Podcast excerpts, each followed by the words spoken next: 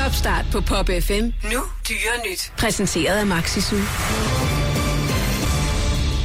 Det skulle være så godt, men det er faktisk også rigtig skidt. Hvert år ender omkring 14.000 tons solcreme i verdens koralrev, fordi vi mennesker smører os grundigt ind, før vi går ud.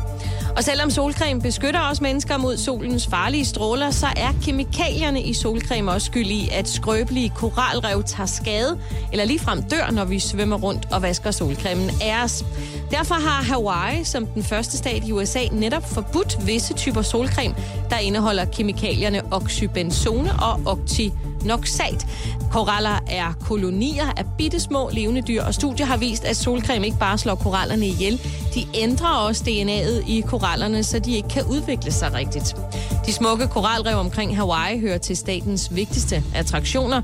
Sammen med koralrevene rundt om i verden indeholder de 25 procent af alle kendte arter i havene. Derfor er politikerne bag loven der heller ikke i tvivl om, at de ikke bare passer på Hawaiis økonomiske interesser, men også beskytter dyrelivet i havene. Vejen til en mands hjerte går gennem maven, siger man.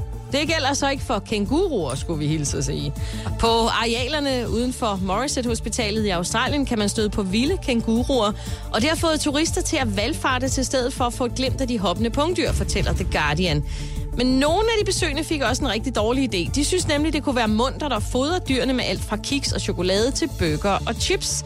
Og så havde de glade giver ellers balladen. Den særprægede diæt fik nemlig kænguruerne til at gå helt agurk. I de fleste tilfælde gik kænguruerne til angreb på turisterne ved at sparke krasse dem i ansigtet og på kroppen. En mand fik 17 sting i hovedet, og en anden fik flænset maveskinnet som tak for mad. Ja. Michelle Shaw fra Sydneys Zoo fortæller, at kænguruer primært lever af græs, og at de kan tage voldsom skade af anden føde. Derudover kan nogle dyr blive stærkt afhængige af sukker, som de så prøver at få kløerne i, uanset hvor skidt det er for deres maver. De kan faktisk blive ret aggressive, siger hun. Det skal vi lige love for. Og så lukker vi i den animerede verden af søde dyr, som børn elsker. Vi skal sige hej til tegnefilmsfiguren Gurli Gris, eller retter, vi skal sige farvel, i hvert fald hvis man bor i Kina. Her er Gurli og hendes venner nemlig blevet smidt ud af det gode tv-selskab.